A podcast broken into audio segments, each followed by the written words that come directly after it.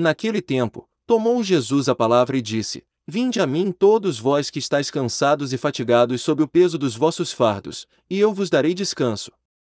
Tomai sobre vós o meu jugo e aprendei de mim, porque sou manso e humilde de coração, e vós encontrareis descanso.